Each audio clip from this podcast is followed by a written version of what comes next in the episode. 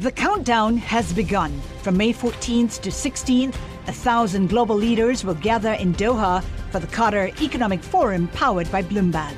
Join heads of state, influential ministers, and leading CEOs to make new connections, gain unique insights, and uncover valuable opportunities in one of the world's most rapidly rising regions. Request your invite for this exclusive event at QatarEconomicForum.com. Live from our nation's capital. This budget thing is going to do nothing. Space, I still think it's interesting. President Trump not playing his cards yet. Headlines, policy, and politics colliding. Sound on with Kevin Cirilli, the insiders, the influencers, the insights. I would rather see a congressional solution. It's part of my DNA. The Senate map in 2020 looks a lot different than it looked in 2018. You really have a divide within Team Trump. The president has to do exactly what people sent him here to do, which is to get it done. This is Sound On with Kevin Cirilli on Bloomberg 99.1 and 105.7 FM HD2 Baltimore. Hope you didn't forget your umbrella at work today. My lord, those rainstorms, like a monsoon out there. We're going to talk about all of the leaks coming out of the White House, and I'm actually not talking in a I'm talking in the literal sense. There was leaks in the basement of the White House. We'll give you the full lowdown on that. Plus, Swalwell's out. He becomes the first the first presidential candidate to drop out of the 2020 field. Eric Swalwell says he's going to be running for re-election in Congress. He faces a challenger from the AOC wing of the Democratic Party. All of that plus President Trump talking about the economy at the White House today. And Secretary of State Mike Pompeo says that there are tough sanctions against Iran. I'll give you the latest on 2020. We have an all-star panel making his return to the Sound On program. Jack Fitzpatrick is with me. He is Bloomberg government congressional reporter, has a lot to say about the debt limit. And Saagar Enjeti, chief Washington correspondent for The Hill newspaper. He's also a host at The Hill TV, making his debut on Bloomberg Radio. And Congressman Mac Thornberry, Republican from Texas, he's going to be joining us later on as well to give us the lowdown on foreign policy. Wow, jam-packed Monday. If all of that wasn't enough, man, that rainstorm. It was like coming down as if it was, I don't even know. It was like a monsoon. Hope everybody got their uh, their their raincoat and, and, and their umbrella, didn't forget it on the way to work. I was caught in it, ducked it. I saw everybody. There were leaks everywhere. I mean, it's it's really insane that rain. Here with me for the hour, not just to talk about the weather, but to talk politics and policy. Jack Fitzpatrick, Bloomberg government congressional reporter, and Saagar Jetty, chief Washington correspondent and host for the Hill TV. Uh, Saagar, this is your first uh, time on the program. We appreciate you being here. Uh, did you catch what President Trump had to say at the White House today at this this EPA? I don't even know. It was supposed to be about the environment, and then right. he, it kind of kind of all came together about the economy and whatnot. Were you at the White House today? I wasn't over at the White House, Kevin. And first of all, thanks for having of me. Course. But it, it, was an interesting way for the president to try and brand himself as very pro-environment. And the White House and the president, they've been talking about this for a long time. They're, they they look at their natural gas policies in particular as the reason why they're such pro-environment. I think there was some speculation that there were those in the White House who were concerned that some recent polling shows that the Trump administration is not acting as a leader on the on the environment. And going into 2020, they want to counteract that narrative. Let's take a listen to what President Trump said earlier today at the White House. Here he is. For years, politicians told Americans that a strong economy and a vibrant energy sector were incompatible with a healthy environment. In other words, one thing doesn't go with the other, and that's wrong because we're proving the exact opposite.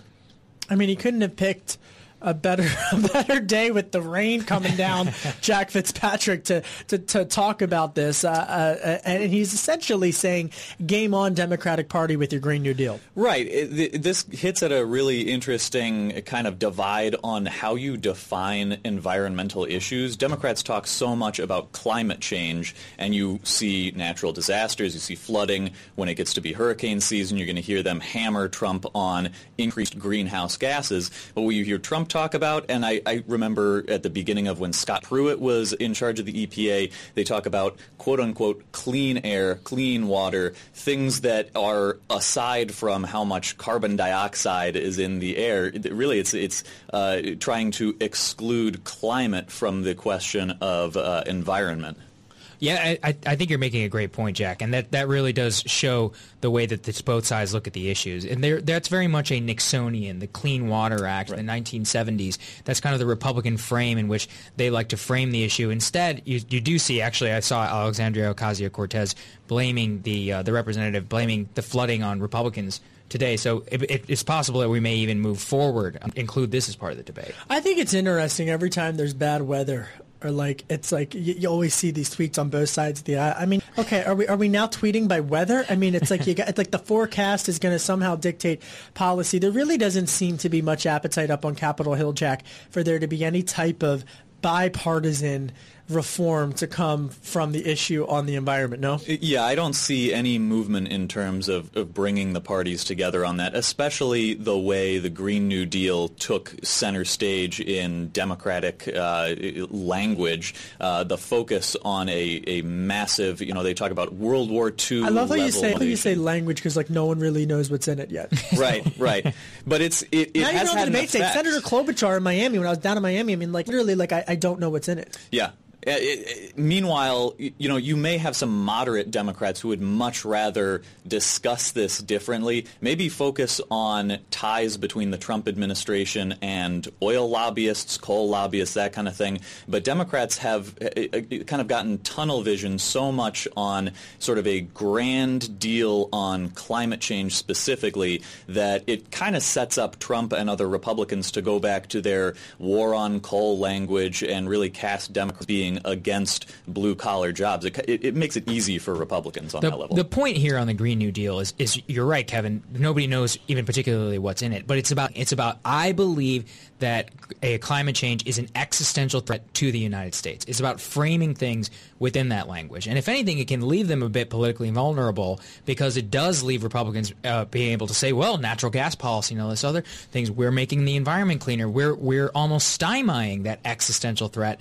to what's happening here, and it does frame it in an interesting way going into 2020. You know, it's interesting because in the spin room in Miami, I bumped into Jay, literally bumped because they're all like shoved up against you in the spin room.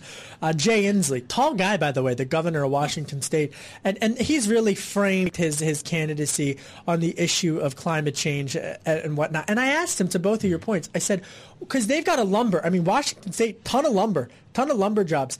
And I said, how did you go into these types of towns and, and, and I didn't say it, you know, with any bias because I'm curious.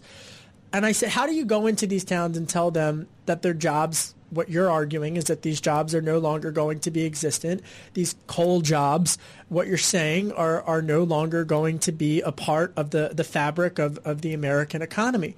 And what he said is that you have to use public and private partnerships in order to somehow create an off-ramp for these types of sectors. But to both of your points, I mean, you, you, you look at someone or some of these folks and, and you go into to Joe Manchin country and it's tough because, you know, these refinery jobs, uh, whether they're in Pennsylvania where I grew up or they're in West Virginia, it's tough to go into those towns and, and suddenly say, hey, your, your job, the way you make a living, your livelihood is no longer going to be included in the culture of America. It is uh, it's a fascinating, fascinating debate. I was thinking about that as the rain came down.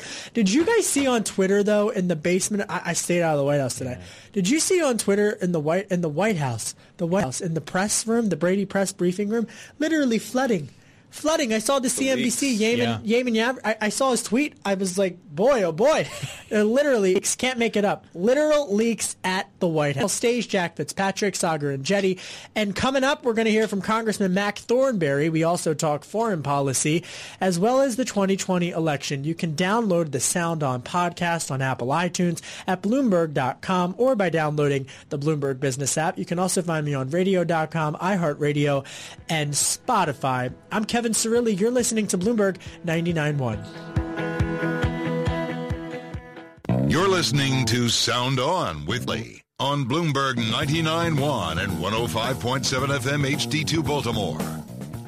I'm Kevin Cirilli, Chief Washington Correspondent for Bloomberg Television and Bloomberg Radio. Joining me here in studio for the hour, an all-star panel, Jack Fitzpatrick. He is Bloomberg Government's congressional reporter. And Saagar Enjeti. He is Chief Washington Correspondent and host at The Hill TV. He had that awesome interview with President Trump the other week, along with Jordan Fabian. And previously, you were at the Daily Caller with Tucker Carlson, skyrocketing his career within the last couple of months. And we're thrilled to have him on for the day. Coming up, we're going to hear from Congressman Mac Thornberry, a Republican from Texas. And we're going to ask him about foreign policy. And that's where I want to kind of lead here, which is with this Iran and sanctions. Secretary of State Mike Pompeo going out and, and talking publicly about how Iran officials now claim that they've exceeded the limit on uranium enrichment. This was in violation, of course, with the 2015 JCPOA or the Iran nuclear disarmament deal. It's a brazen, brazen, brazen attempt to show that they are not in agreement uh, with the, the, Iran nuclear disarmament deal and also that they are now just openly pursuing their nuclear ambitions, continuing to do so. The political divides are obvious. Democrats say that this is a result of the president withdrawing from the Iran nuclear disarmament deal. Republicans say that this is a temper tantrum of sorts on behalf of Tehran for these crippling economic sanctions and that these sanctions have caused Tehran to lash out. I want to play for you what Secretary of State Mike Pompeo had to say. Uh, take a listen to what he had to say speaking earlier today at a Christians United for Israel summit. We've implemented the strongest pressure campaign in history against the Iranian regime, and we are not done. So Saagar, I mean, mm. it, at what point do we run out of things to sanction? That, a lot of people have been asking the very same thing, which is, uh, haven't we basically sanctioned? I think it's around 80% of the Iranian economy. The real point here is that the what the Iranians are doing is they're ratcheting up their enrichment program because it's a way in order to start the clock ticking with – discussions between Europe and the United States about potential types of relief, a new deal. They think that they can try and break out, especially if you saw it with that recent shootdown, that by escalating tensions, they'll fear the Western alliance and and be able to get some sort of deal or some sort of terms relatively. I mean, I don't think the Europe and the U.S. are on the same pages in terms of what to do here. That's right, Kevin. That's the real issue is that the Europeans never wanted to leave the deal. Germany, in particular, our ambassador there has been having quite a bit of trouble trying to get German companies to pull out of already established deals. They're very upset with the Trump administration. However, it seems to be backfiring the Iranians because the moment they break out and they started enriching more, the moment that they shot down an American drone, mm-hmm. it really did change the calculus on the on the Europeans' part because they can't exactly go to bat for Iran. But the Iranians look at this and they say, "You weren't going to bat for us anyways. Our economy is completely in the tank, and we have to do something." I'm going to quote my friend, my Bloomberg mentor, Tom, rip up the script because Saagar's making a good point, Jack, and that is this: that when you look at sort of the mainstream, how everything is covered in, in, terms of the, the political battle lines, they say that Europe is not following the U.S. lead because of the rhetorical approach on behalf of the Trump administration. But really, what we're talking about here is business. What we're talking about here is finance and energy in particular, because Europe's energy involvement with Iran is very different the, uh, uh, of a relationship than the U.S. has with the with the energy in, in Iran. No. Oh, absolutely, Kevin. And it's not Explain just energy. that for us. It's it's not just energy. It's all si- types of business deals. Remember, Boeing itself had a business deal, Airbus, and all these other companies, manufacturing contracts, chemicals. The Iranian economy has been isolated for so long that the European re- Europeans are hungry for the massive market to enter through after the JCPOA all these companies were flying over to Tehran. They're going through their business contracts. They had all these multi-billion dollar aspirations. Trump administration just pulls the rug out from under that making them very angry. And essentially says, hey, North Korea is waiting in the wings. Jack, go ahead. The, the only thing I'd add to that is big picture, the Trump administration at some point has to determine when they are comfortable being seen as making a deal with Iran. It's mm. very easy politically to criticize the previous deal and say that they weren't tough enough of, on Iran. But you're right that it's about 80% of Iran's eco- mm-hmm. economy that was already sanctioned. At a certain point, adding only hurts the people rather than the regime. Secretary Pompeo was talking about that earlier today speaking at the Christians United for Israel summit. Take a listen to what else he had to say. We've cut off billions in funds that the Islamic Republic of Iran's leadership would have used for various nefarious purposes, not the least of which would have been their efforts to destroy the state of Israel. Jack, I, w- I was talking about this a little bit over the weekend on MSNBC, but I, I, I'm curious for what you're hearing from Democrats in Congress because with the exception of Tulsi Gabbard, the lone exception, there doesn't really seem to be that much difference in terms of all of the Democrats who are campaigning for president how they would deal with Iran. No one's saying that Iran should have a nuclear weapon. Really, the fight that we're, the political fight that we're having is over keep Iran from having a nuclear weapon. Right. And in Congress, I think it's a pretty similar dynamic to what you've seen from the presidential candidates on the Democratic side. One, there's just skepticism of anything the Trump administration is going to do. Two, there is some reflexive uh, defensiveness about anything that the Obama administration accomplished. And three, there is, uh, as I said, uh, concern on the on the Trump administration as to whether are you uh, trying, are you going for regime change and something that would destabilize the Middle East, or do you have a specific goal that you can uh, communicate to Congress and say, all right, this is where we would have a deal with Iran. This is how much we need to do adding sanctions before we feel we've uh, actually accomplished something. That's that's the real thing. Nobody actually knows what President Trump wants out of this. The administration's laid out. They call it like I think it's 10 or 12 points, the things that the Iranians need to do to be able to bring a table, and we'll talk about a new deal. Whenever it comes to Congress and whenever it comes to President Trump, he says, I'll talk, no preconditions whatsoever.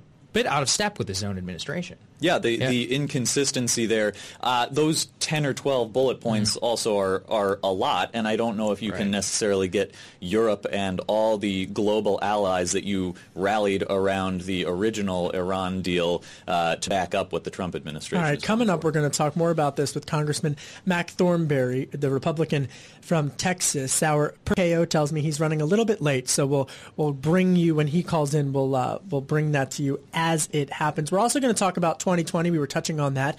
Panel stays Jack Fitzpatrick, Bloomberg government congressional reporter, Saagar Enjeti, chief Washington correspondent and host for Hill TV. I'm Kevin Cirilli, chief Washington correspondent for Bloomberg Television and Bloomberg Radio. You can download the Sound On podcast on Apple iTunes at Bloomberg.com or by downloading the Bloomberg Business app. You can also find us on radio.com, iHeartRadio, and Spotify, and of course, of course, on the Bloomberg terminal. You're listening to Bloomberg 99.1.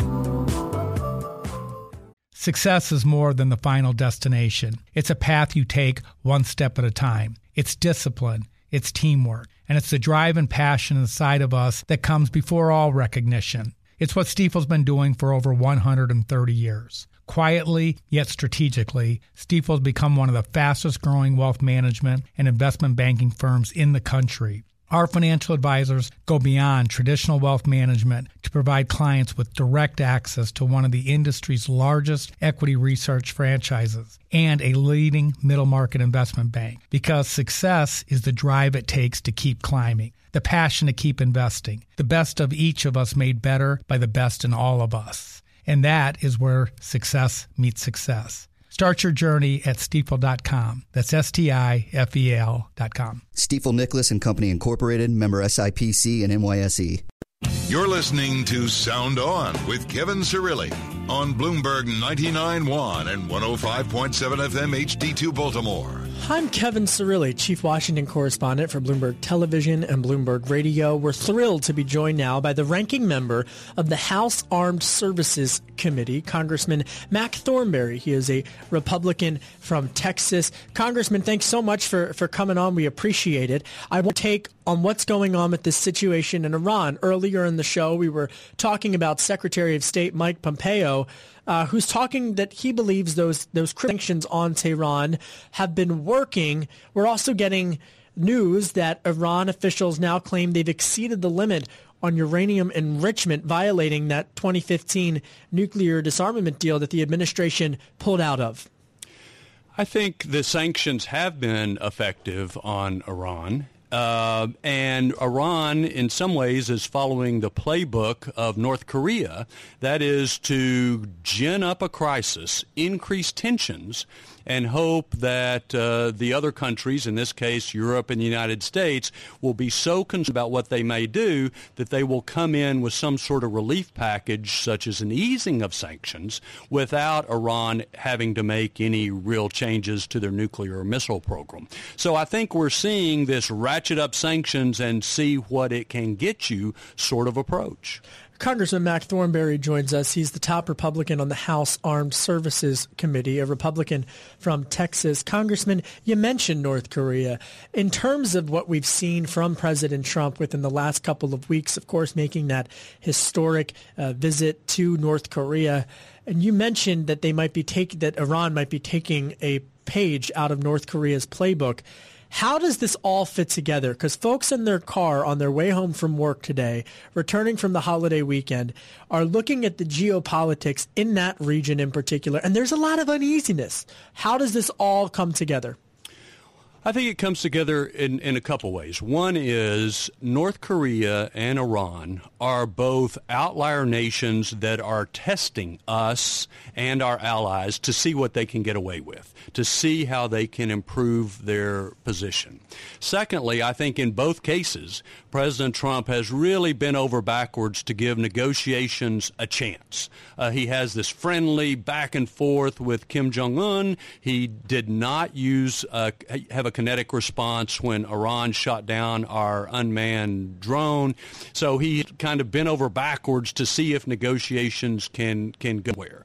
But I think the third commonality is in both cases that the bottom line of what gets their attention, what has their respect, is is hard military power.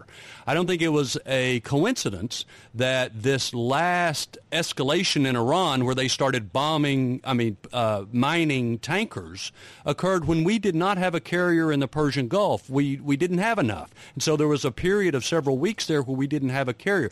Both countries uh, Iran and North Korea respect and watch carefully our military power, and, and I think it makes. Now, this is uh, we're talking to someone who knows a thing or two about foreign policy. Uh, he served. You served as the Deputy Assistant Secretary of State for Legislative Affairs under Ronald Reagan.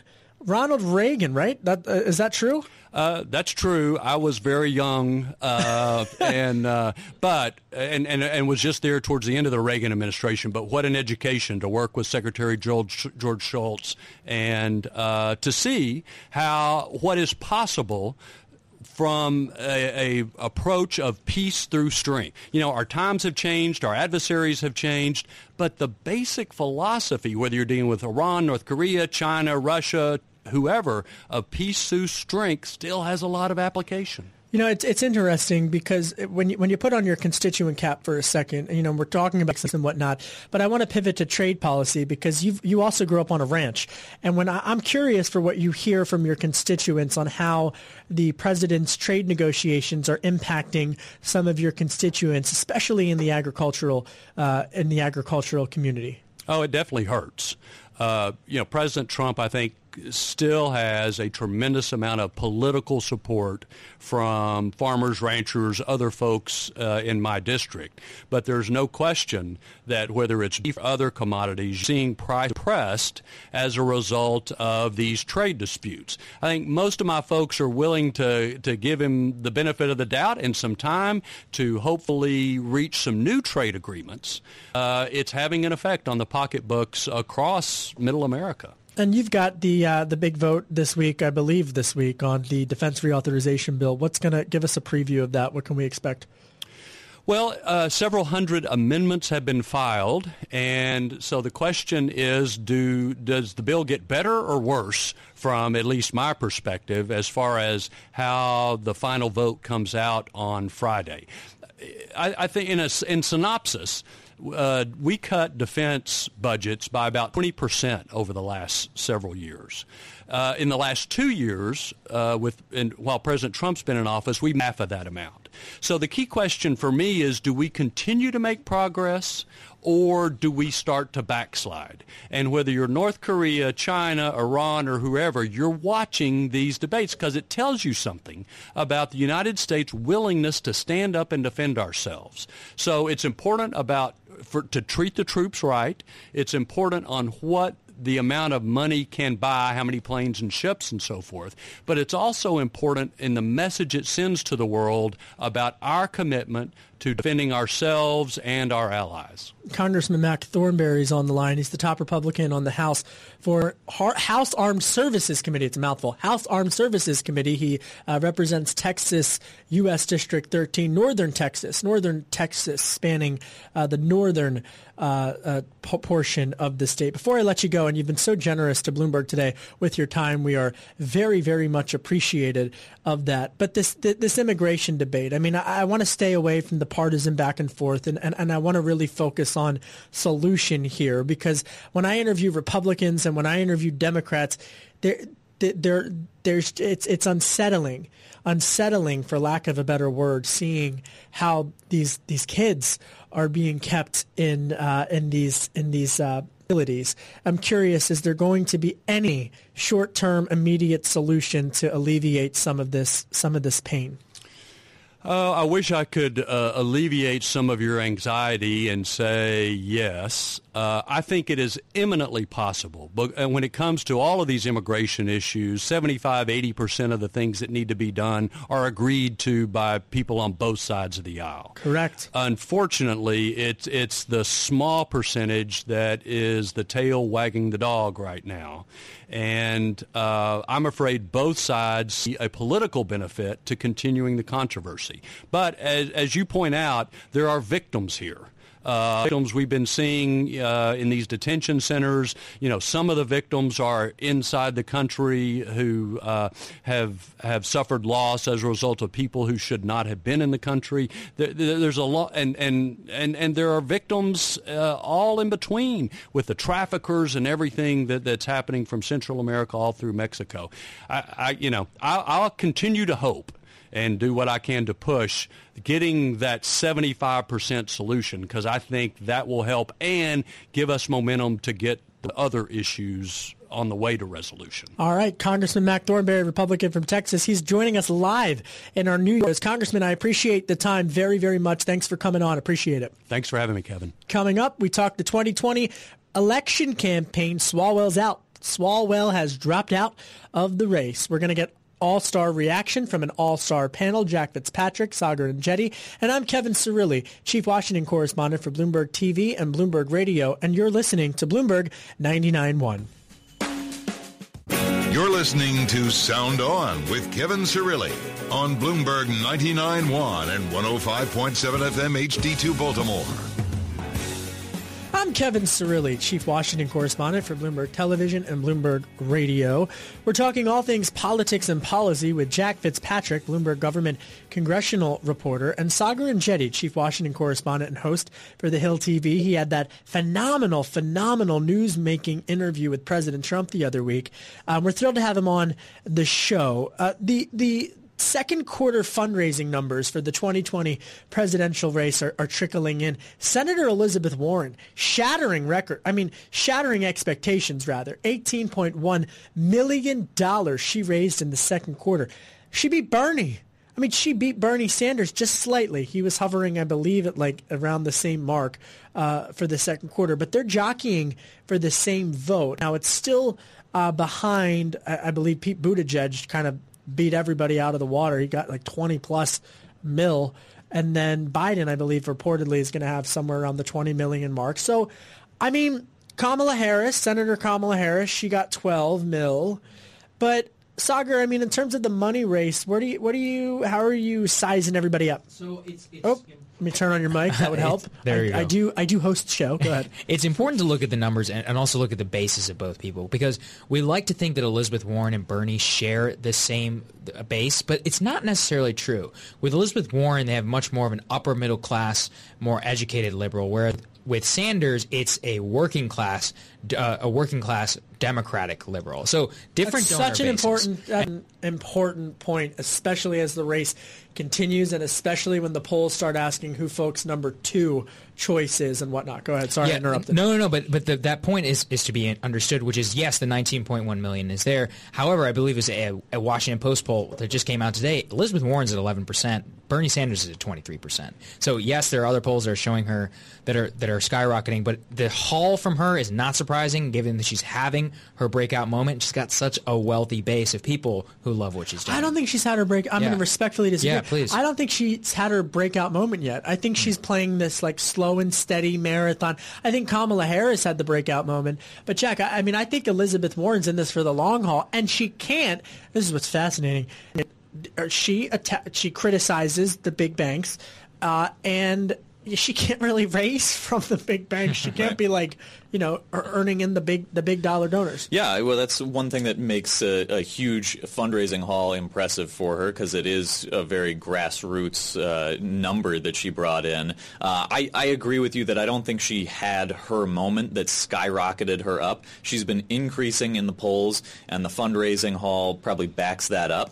But I think the uh, expectations were so high for her heading into the first debate that she probably didn't benefit as much as she could have just Yeah. because she was already seen as being so bright. I guess breakout moment wasn't the best choice of words, but the way I would look at it is is because she's got the I've got the plan for that. Mhm. Great branding. at the same branding. time, from I, from the people I hear, she's got a great ground team who is just all over. And I have to say, as somebody who covers this, and I'll talk to a lot of political reporters, a lot of them tell me one of the best people on the stump is Elizabeth Warren. In a lot of these in a lot of these events that she just brings the house down in in comparison to Bernie Sanders. So I'm not surprised to see her bring in that haul. Uh, on the Kamala Harris point, it is also important to know the 11 million is not where she needs to be to compete in this sector, but with the with the increase in going into that second debate, that number could pump up. There was this ABC News Washington Post Yeah. poll out over the weekend, and it shows that former Vice President Joe Biden is the only candidate with a clear edge, a clear edge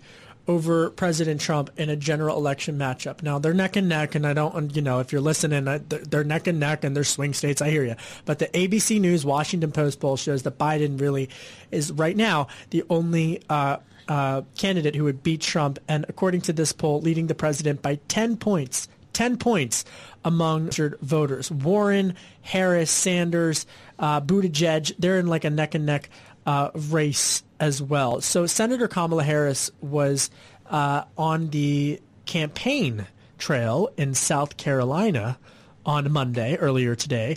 Uh, take a listen uh, to what she said as uh, with the backdrop of this poll. Here she is. I fully intend to win this election. I do. She's in it to win it. Jack. Yeah, that, well, that's a relevant question for a lot of the people running because it's such a big group. Uh, you have to eventually start to ask yourself who's running, be like a VP candidate, who wants uh, a spot running a department uh, under potentially a Biden administration or whatever it might be. Uh, she i- i- maybe took a risk by kind of uh, throwing a punch uh, figuratively at Biden on his stance previously on busing. Uh, she got attention for that. She forced Biden to essentially campaign against her rather than keeping the focus on him and Trump. Uh, and, it's that's important. personality. It's personality driven that fight, right, Saagar? And, Yeah. and what Warren's doing is is saying let's have a policy fight. So that's that's that's why I feel like as as they start to drop off, and Eric Swalwell, if you're just joining us, announced earlier this afternoon that uh, he will seek re-election in his Northern California congressional district. He is not going to be continuing his run. Swalwell was the one who challenged Biden with the torch comment in Miami. Remember Pass that? the torch, Pass the torch. Everyone was like, "Oh, someone went after Biden." Like two minutes later, you've got Harris with like Right. the KO with Biden. You could have heard a pin drop down there. Anyway, stay on point, Kev. But Warren's playing this long game of trying to draw a contrast in policy. No, Yeah, it's about branding and niche. So with with Elizabeth Warren, it's I've got a plan for that. With Bernie, it's a political revolution. Now Kamala Harris and Joe Biden are fighting for that more neoliberal establishment type voter. And the thing is so important with Kamala Harris and with Biden is that for those types of voters, one of the number one things in this primary is elect electability. So a lot of Biden support, maybe even Kamala Harris's support, are people who are like, you know, they're maybe not my first choice, but this is somebody that I, President Trump. It's one of the first times electability is a chief concern in a primary, not necessarily the case. All right, we've got like a minute and a half left, uh, but uh, this this Jeffrey Epstein story is just it's disgusting. I mean, it's it's really really re- it's it's awful. I mean, if you if you haven't been following this, uh, he's a billionaire and he was just indicted today, I believe, on a, a host of different charges relating to pedophilia, but it has this political connection to the Labor Department. Uh, Saagar, you were, we were talking about this in the break. Just very quickly, I mean, uh, uh, I'm reading from Politico, the headline at Politico by Anita Kumar and Daniel Lippman, who's a great friend of the program, saying, quote, the next 72 hours are critical for Acosta. Yeah, it, they are absolutely critical. So we've known since November 2018 that Secretary Acosta, while he's a federal prosecutor, cut a sweetheart deal with Jeffrey Epstein, basically let him off the hook put him in a Palm Beach County jail for 13 months with work release program for serious sex trafficking and pedophilia charges.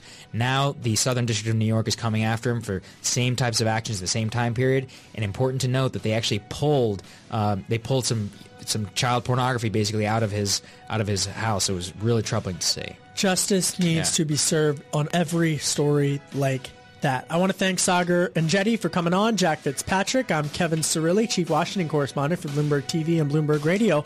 We'll have more on all of these stories coming up all throughout the week. You're listening to Bloomberg 99.1. The countdown has begun. This May, a thousand global leaders will gather in Doha for the Qatar Economic Forum powered by Bloomberg, held in conjunction with our official partners, the Qatar Ministry of Commerce and Industry and Media City Qatar, and premier sponsor QNB. Join heads of state, influential ministers, and leading CEOs to make new connections and gain unique insights. Learn more at QatarEconomicForum.com.